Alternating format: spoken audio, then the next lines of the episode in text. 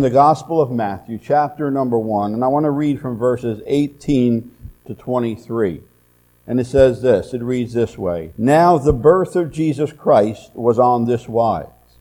When as his mother Mary was espoused to Joseph, before they came together, she was found with child of the Holy Ghost. Then Joseph, her husband, being a just man, and not willing to make her a public example, was minded to put her away privily.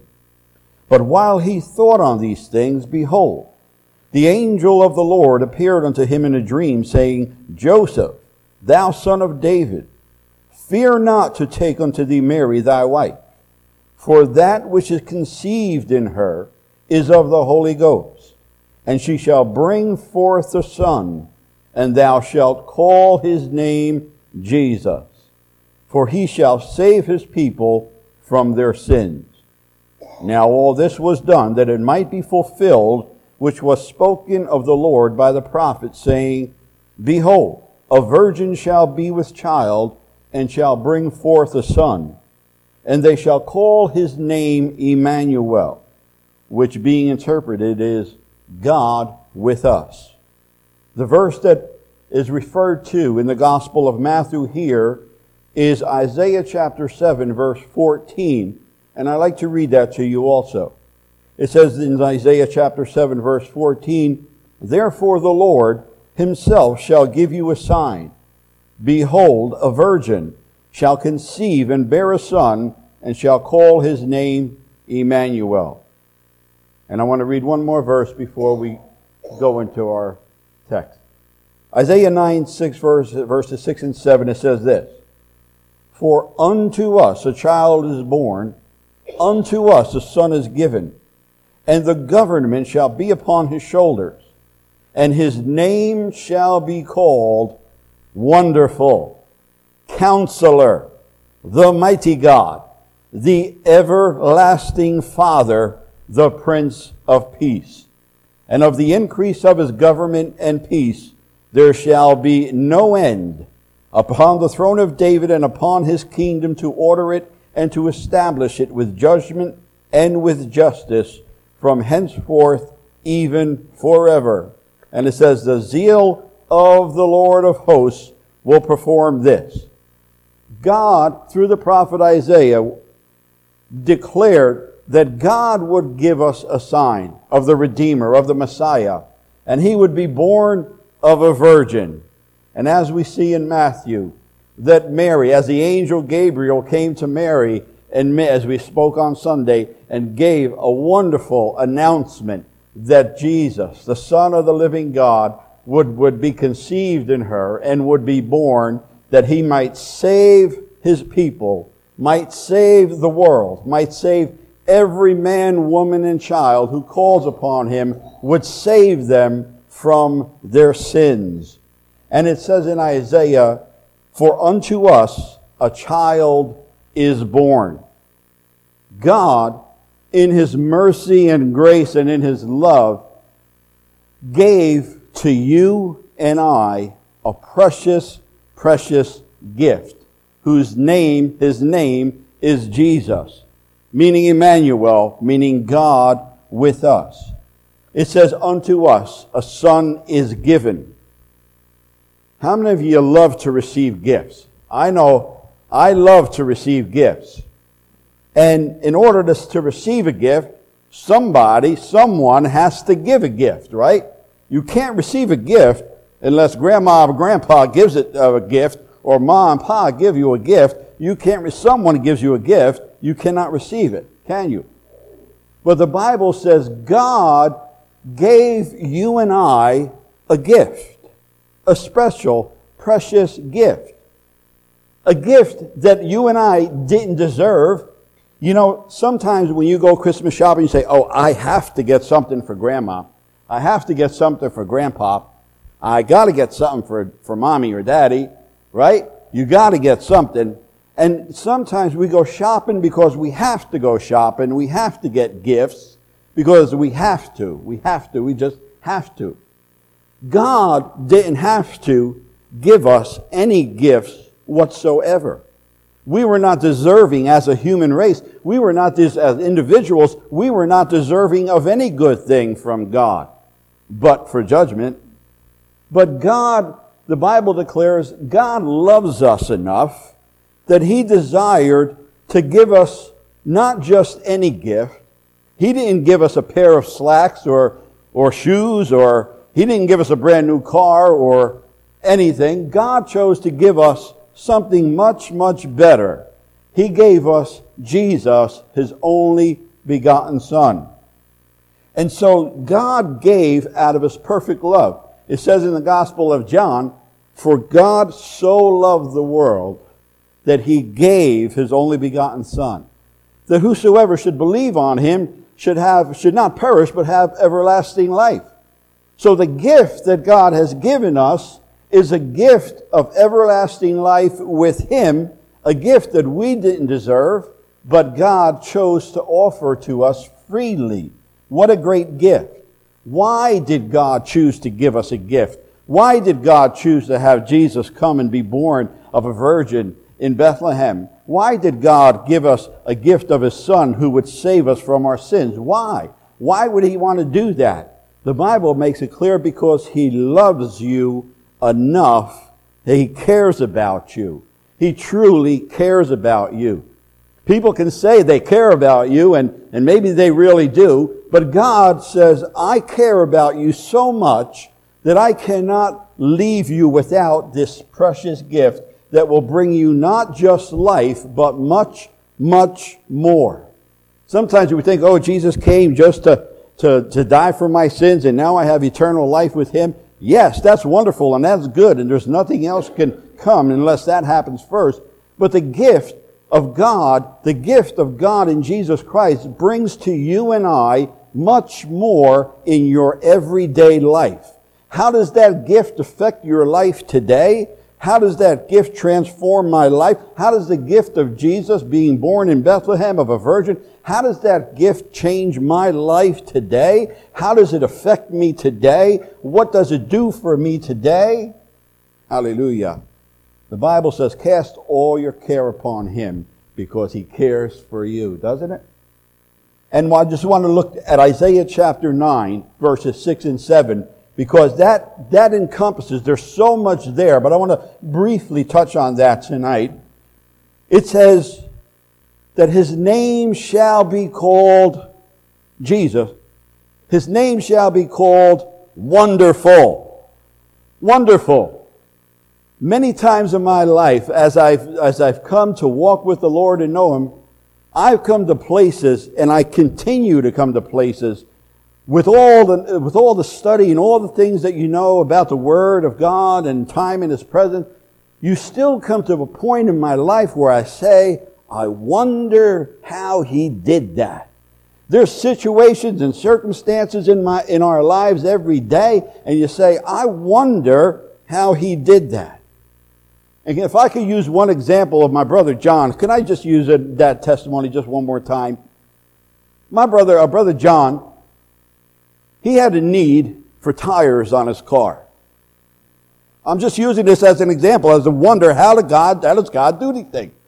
He had a need for tires on his car, but he really didn't have the finances to go buy new tires, so he was going to go to the place and, and just have them rotate the tires so he could get a little bit more mileage out of those tires.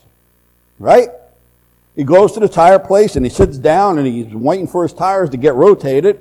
Some man comes and sits next to him and they start a dialogue. And the man says, What are you here for? And he says, Oh, I'm here for tires. I need new tires, but I, am the man says, well, what kind of car do you have? He says, well, he tells him what kind of car he has. He says, you know what?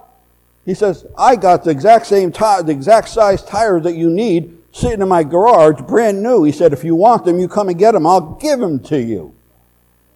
He said, well, how am I going to find out where you live? He said, well, you follow me. He follows the man to the man's house. He opens his garage and he gives him three new tires, exact size that fit his car and he says, Here, take them, they're yours. No charge. So he gets the tires and he goes back to the tire place, right? And he says, Okay, uh, I have tires. I like to have them mounted on my car. Fine. They mount them on his car, do all that. How much do I owe you? Nothing. Nothing. Here's a man. How does God do that?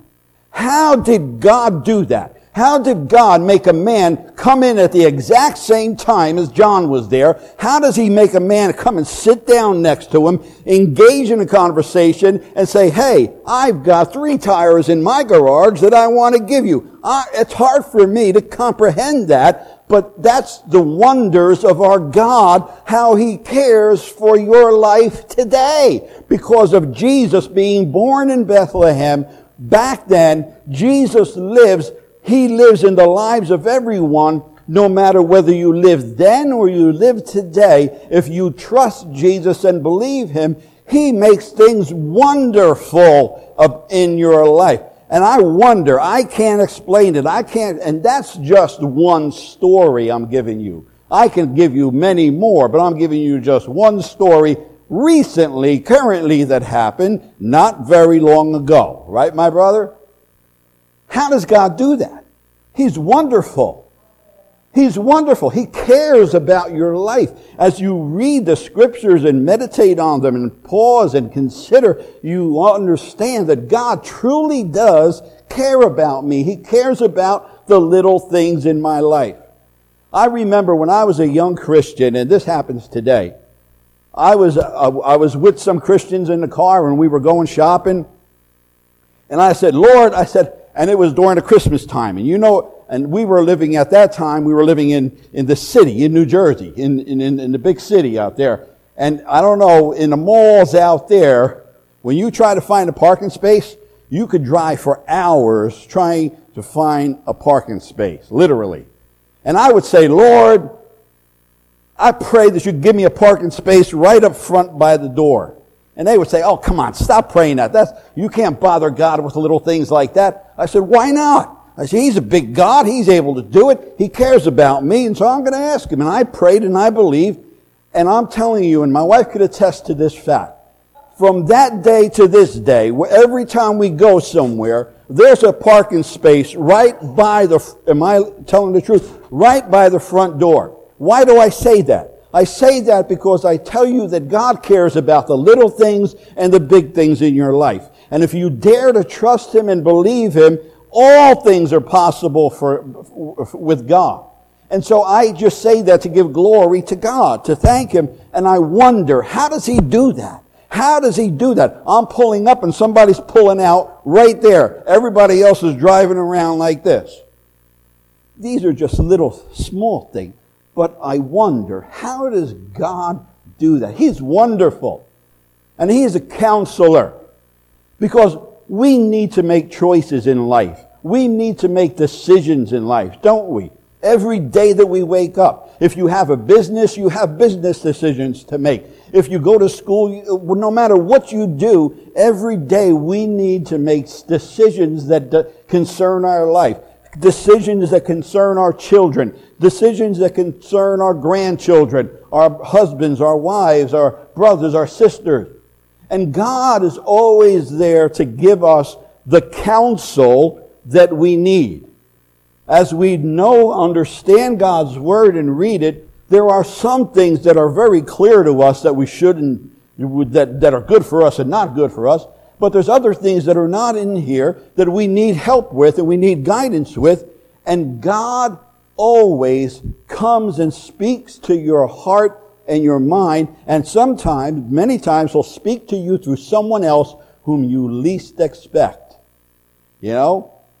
And if we have an ear to hear, if we're believing that God is going to give me the guidance and the counsel I need, He always does. He's never failed me.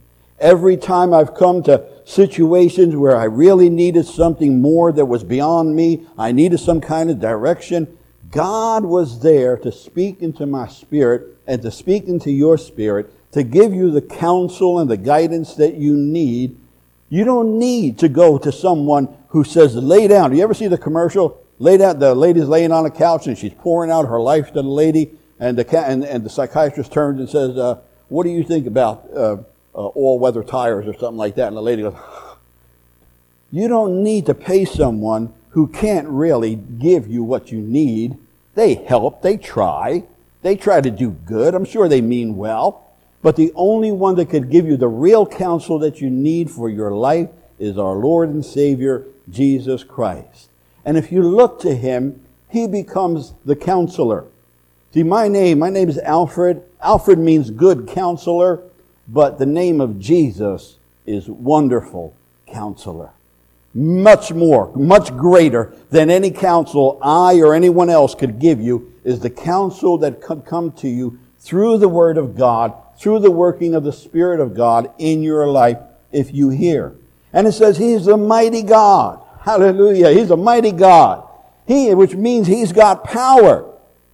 I don't know about you, but when Jesus came into my life, He delivered me from so many things that I was unable to deliver myself from because He had the power. I didn't have it and no one else around me had it. Although I was surrounded by those that cared about me and loved me, yet they didn't have the power to do what needed to be done in my life but God came with his power and he was able not only to deliver me, but to keep me. Hallelujah.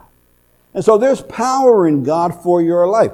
Power, power in, in, in Christ to work in your life in such a way that he can keep you from the temptations and the snares of this life. How many of you know that, that this life has powerful pulls not only on your life, but on the life of your children? The world puts a lot of powerful pull on your children and on you, on your husband, on your wife, pulls them in all kinds of directions that are, that are pulling away from the love and the counsel of God.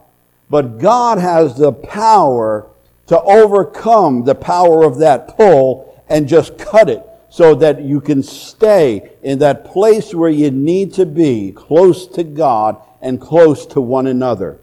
Your family is so precious and valuable that God has the power to keep the bonds of love strong in your household. The enemy fights hard to pull the, the family apart, marriages apart, children apart. But God has the power to keep you together in a spirit of love and strength and everything else that you need. Draw from the power of God for your house and for your children. And it says the everlasting Father. Hallelujah. He's daddy. He's Father God. The Bible says that the Spirit, our spirit should cry out, Abba, Daddy, Father. And what does that mean? That He's an everlasting Father. He, does, he doesn't he doesn't just love you for a day or a season or a time or a week or a month. He doesn't, he doesn't say, oh, I'll, I'll be your father for a, for a weekend. God is your father forever. And what does a father do? A father watches over to protect, to care for, to nourish, to build up, to grow, to have fun with. How many of you know fathers have fun with their children, right? Fathers have fun with their children you got to have time to laugh. You got to have time to giggle and, and, and do things that, that are just fun. And there's times where, where they need to be taught serious things and responsibilities. But is God any different?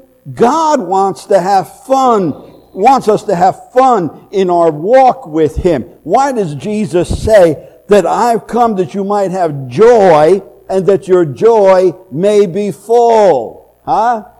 living with God, accepting the gift of Jesus Christ is not something where we just, uh, oh, serious, serious, serious all day long. Of course it's serious, but God wants us to enjoy the wonders of Him as our Father.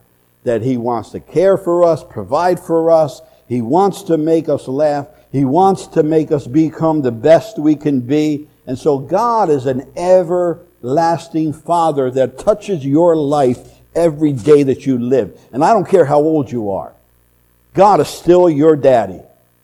You know, when your daddy gets old, old or way old, he's still going to be your daddy. And it doesn't matter how old we are, God is still our daddy. He's still our provider. And the devil tries to say, well, you're a man now. Grow up. You don't need God. You just need to do it yourself.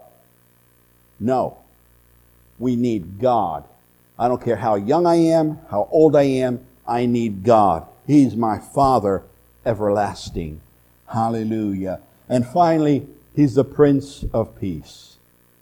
When you look at the world around you and you look at the news, you see everything that happens.